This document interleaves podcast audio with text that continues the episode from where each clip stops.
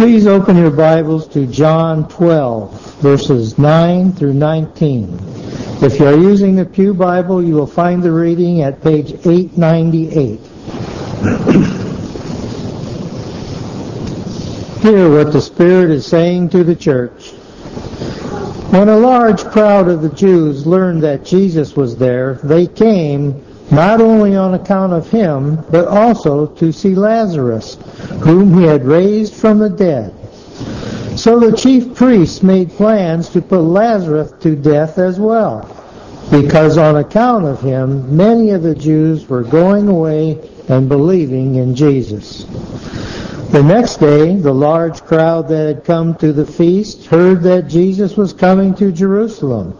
So they took branches of palm trees and went out to meet him, crying out, Hosanna! Blessed is he who comes in the name of the Lord, even the King of Israel. And Jesus found a young donkey and sat on it, just as it is written, Fear not, daughter of Zion. Behold, your king is coming, sitting on a donkey's colt. His disciples did not understand these things at first, but when Jesus was glorified, then they remembered that these things had been written about him and had been done to him. The crowd that had been with him when he called Lazarus out of the tomb and raised him from the dead continued to bear witness. The reason why the crowd went to meet him was that they heard he had done this sign. So the Pharisees said to one another, You see what you are gaining? Nothing. Look, the world has gone after him. May God bless to our understanding this reading from His holy word.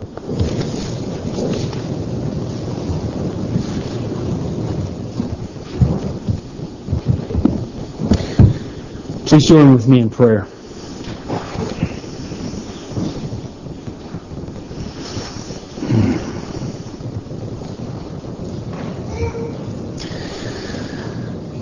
Almighty God,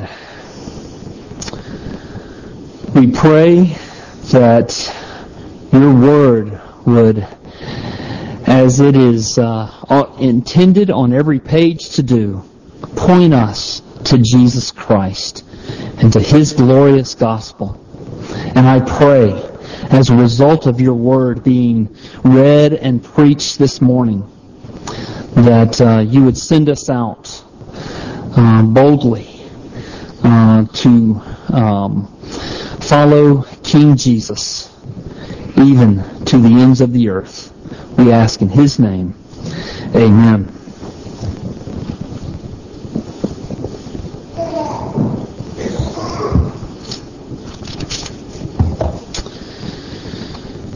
Psalm 2, that great messianic psalm that was quoted over and over by the early uh, church as a prophecy of Christ, begins by asking this question. Why do the nations rage and the peoples plot in vain? The kings of the earth set themselves and the rulers take counsel together against the Lord and against his anointed, saying, Let us burst their bonds apart and cast their cords away from us.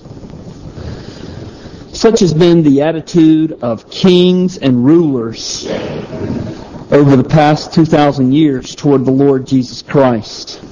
The more powerful their rule, the more hatred it seems that they have of Christ. The more tyrannical their designs, the more rage that they direct at Christ. Why is Christ so despised and hated by the ruling class? Chiefly, I believe, it is because of Christ's claim to be the King of kings and the Lord of lords. In Daniel 3, a picture of Christ's kingdom was prophesied. Listen closely to this prophecy.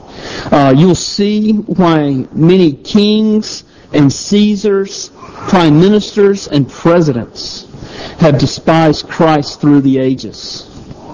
Daniel 3:44 says, "The God of heaven will set up a kingdom that shall never be destroyed, nor shall the kingdom be left to another people. It shall break in pieces all these kingdoms and bring them to an end, and it shall stand forever." Hundreds of passages of, passages of scripture echo this theme. Christ is a threat to their power. If Christ is the supreme ruler of the nations, then the kings are not.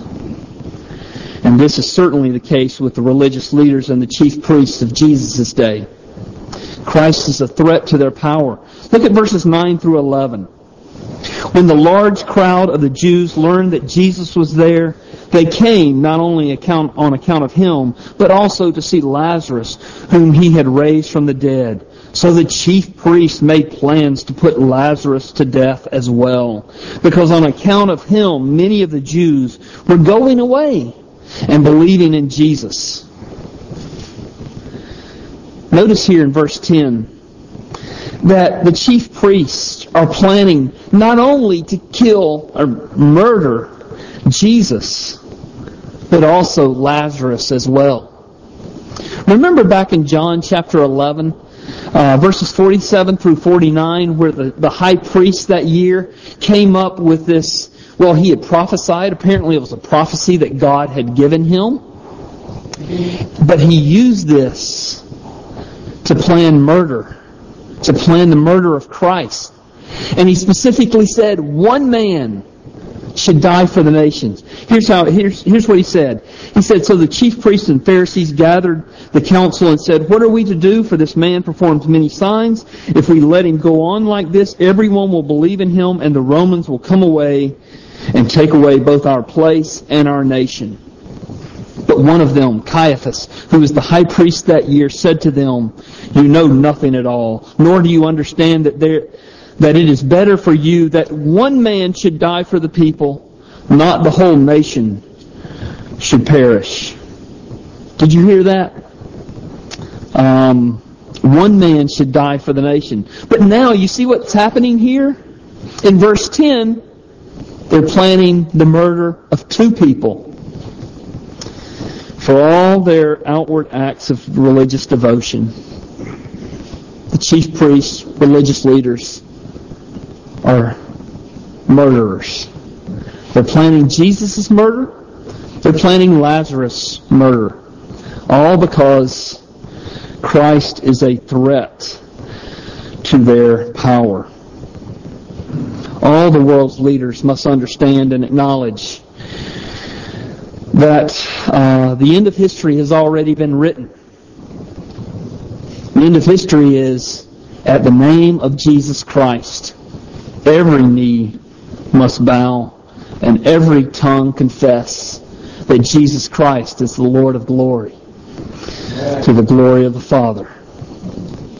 They must submit to the fact that Christ must reign until he has put all things and all his enemies under his feet. If kings and rulers must submit to Christ's rule, what about us? Are you submitting to His rule in your life? Or are you a law unto yourself? Whose plans drive your decision making? Yours or Christ's? Who is the king of your life? You or King Jesus? The religious leaders and chief priests were already on edge because of Jesus and Lazarus. But Jesus made uh, the two mile walk from Bethany, remember he was in Bethany having this dinner, making the two mile walk to Jerusalem for the Passover. And as he's making this walk, word has begun to spread in Jerusalem that Jesus is headed their way. And so crowds began streaming out of the city to go meet him. And this wasn't just a trickle of people during Passover week, Josephus, the, the Jewish historian, said that uh, 2,700,000 people flooded into Jerusalem. I don't know exactly how Josephus was able to determine that. That seems like an awfully big number. Um, but uh, it was certainly a number in the hundreds of thousands. Um, many historians attest to the, the, the great crowds that would come into Jerusalem for Passover week. But now, here they are. They're flooding out of Jerusalem. And they are headed to meet Jesus. And in their enthusiasm, the crowd began cutting palm branches. And this was a sign of welcome, typically uh, reserved for a conquering king. So by spreading the palm branches, the crowd was acknowledging that Jesus is the Messiah. And if there was any doubt as to what they believed and what they intended by spreading these palm branches, they removed all doubt by, by their cries and their shouts. They were crying out, Hosanna! Blessed is he who comes in the name of the Lord, even the King of Israel. What does Hosanna mean? Well, Hosanna is a Hebrew word that was transliterated into Greek, and now we have it transliterated into English. It's only found one place in the uh, Hebrew Bible, in Psalm 1, 118, verse 25. Hosanna literally means, if you were to look up that passage, um, it says, Save us, we pray, in the English Standard Version. It literally means, Save us, please. Um, so in Psalm 118, I'm going to give a little more uh, context here to this passage. Psalm 118 the stone that the builders rejected has become the cornerstone. This is the Lord's doing. It is marvelous in our eyes. This is the day the Lord has made. Let us rejoice and be glad enough, glad in it. Save us, we pray, or Hosanna. O Lord, O Lord, we pray, give us success. Blessed is he who comes in the name of the Lord. We bless you from the house of the Lord. Psalm 18 was recognized as a messianic psalm. And so they are, they are quoting this psalm. They are calling it aloud as they spread these palm branches before Jesus. And they are crying out, Hosanna, O Lord. Blessed is he who comes in the name of the Lord. Many centuries passed from the time Psalm 118 was written until Jesus came to earth. The meaning of the word Hosanna changed over those centuries. Uh, so from the time it was written till the time that the people were calling out Hosanna, um, as Jesus was approaching Jerusalem, the meaning had changed just a bit. So instead of a request, save us we pray, or save us please, the word Hosanna had become a declaration. It was a declaration of salvation. And so they were declaring, salvation has come. The long hoped for salvation has arrived with Jesus Christ. That is what they are saying here as Jesus is coming toward Jerusalem, as they are crying out. We live in a world that was created by God. We are His creatures. We rebelled against God. Left to ourselves, we would continue in our rebellion, hating God and hating His righteousness. But God so loved sinners that He gave His one and only Son, Jesus Christ, to be our Savior. And so when Jesus arrived here on earth, His salvation arrived. We live in a world even though we are sinners, we live in a world where we can possess a salvation that God purchased with the blood of His own Son. Hosanna! As Jesus moved toward Jerusalem, for the first time, it seems, he was willing to openly receive the adulation of the masses of the people. He even appears to be stirring the crowd. Because since, um, as we learn from the other Gospels, he had arranged for a donkey to be um, set aside for him to ride on. Remember that from the other Gospels. And so, um, the donkey was provided uh, for him. He he uh, then climbed on the back of the donkey and rode into Jerusalem. And this was huge. This was a statement being made by Jesus because he is pro- he is proclaiming that he is the Messiah. And the crowds understood what Jesus was saying by his riding on a donkey. It just stirred them even to, to even uh, greater praise. The religious leaders and the chief priests certainly knew what Jesus was saying when he came riding on this on the donkey. It appears to me that the only people who did not fully grasp the meaning of Jesus' actions was his disciples. Look at verse 16. Verse 16. His disciples did not understand these things at first. But when Jesus was glorified, then they remembered that these things had been written about him and had been done to him. It does seem like uh, the disciples are always the last ones to the party. In fact, last week we uh, Mary seemed to be further along uh, than the disciples at the party. Jesus is fulfilling prophecy. Um, in the Old Testament when he came riding into Jerusalem on a donkey. Uh, this prophecy was given in Zechariah chapter 9. Uh, verse 15 is the only one that is quoted here in our passage. So verse 15 says, Fear not, daughter of Zion. Behold, your king is coming, sitting on a donkey's colt. But listen to the prophecy in its fuller context from Zechariah 9. It says, Rejoice greatly, O daughter of Zion. Shout aloud, O daughter of Jerusalem. Behold, your king is coming to you. Righteous and having a salvation is he, humble and mounted on a donkey, on a colt, the foal of a donkey. I will cut off the chariot from Ephraim, and the war horse from Jerusalem, and the battle bow shall be cut off and he shall speak peace to the nations. His rule shall be from sea to, to sea, and from the river to the ends of the earth. This prophecy not only identifies how the Messiah, the true King of Israel, will arrive on the scene, but it also says that his rule will extend beyond the borders of Israel. His rule it says, will be from sea to sea. From the river, and I'm assuming the river here spoken of is the, the Jordan River. From the Jordan River to the ends of the earth.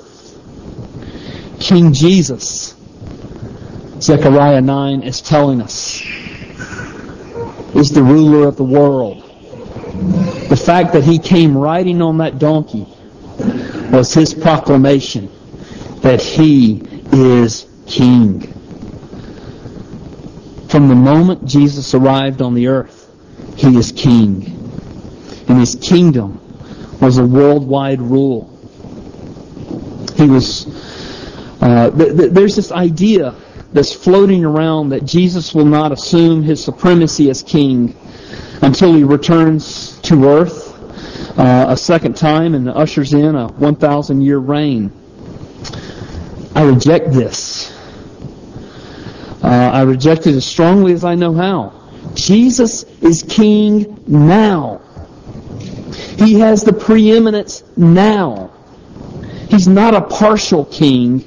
He's not a prince in waiting. He has been enthroned as king and ruler of the world now. But it doesn't seem as if he's ruling, someone might say. There's a lot of evil and chaos in the world. How is he ruling um, if he's king of the world? Zechariah 9 says that his rule will be a rule of peace. He shall speak peace to the nations. Jesus is called the King of Peace. He is bringing his peace to the nations. How? By his glorious gospel. The gospel is the message of the kingdom. Jesus is extending his kingdom by the proclamation of his gospel.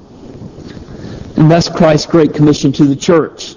He said, Go and make disciples of all nations.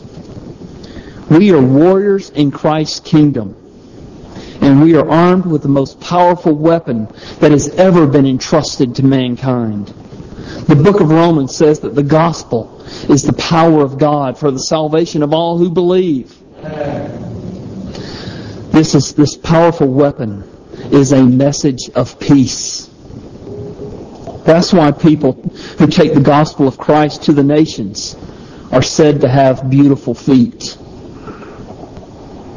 If you reject the gospel of Christ, you're rejecting the message of peace. If you reject the gospel of Christ, you are acting as an enemy of true peace in the world. You are rejecting the King of Peace. The religious leaders and the chief priests, you can just imagine their reaction to this. They have to be beside themselves. Look at verse 17. The crowd that had been with him when he called Lazarus out of the tomb and raised him from the dead continued to bear witness. This is they're bearing witnesses in the imperfect tense, meaning that they are continually bearing witness. They are continually crying out, Hosanna! Hosanna! Blessed is he who comes in the name of the Lord. And they won't stop. And the religious leaders seem ready to give up. Look at verse 19. So the Pharisees said to one another, You see that you are gaining nothing. Look, the world has gone after him. And in their frustration, they are uttering a great truth. And they say that the world has gone after him. At the risk of spoiling some of my thunder for next week, I want you to look at verses 20 through 23. We'll peek ahead, but we'll not spend very much time here. John 12, verse 20. Now among those who went up to worship at the feast were some Greeks. So these came to Philip, who was from Bethsaida in Galilee, and asked him, Sir, we wish to see Jesus. Philip went and told Andrew, Andrew and Philip went and told Jesus.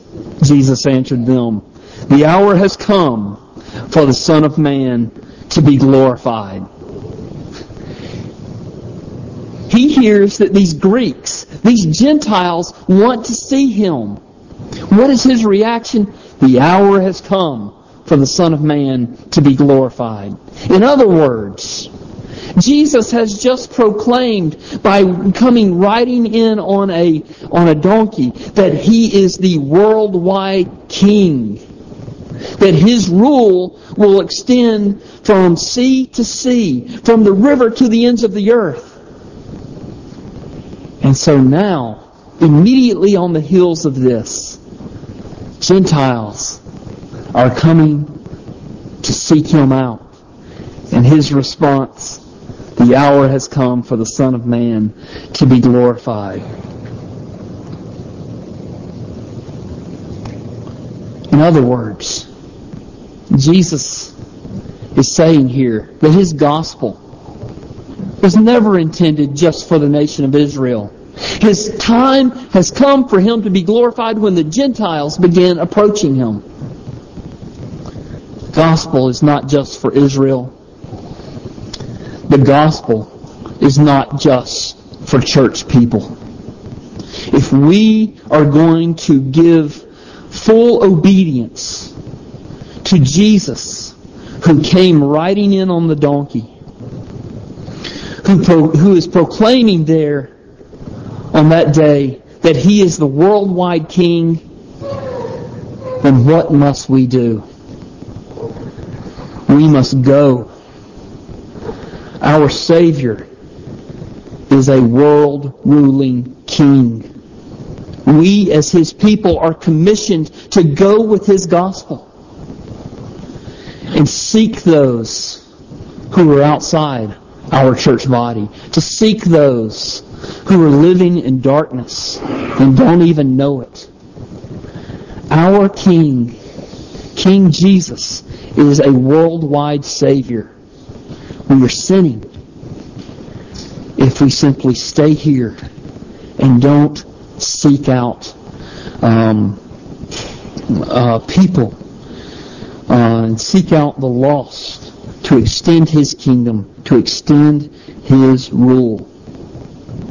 Are you willing to go? Let's pray. King Jesus, you are not only King of the world, you are King of the universe. Colossians 1 says that you have preeminence in everything, and that throughout creation you are upholding all things. And you came here to this world to be our Savior. Help us to spread the glory of your kingdom by proclaiming the everlasting and all-powerful gospel to all peoples, to all nations. We ask in your ever-blessed name. Amen. Hosanna.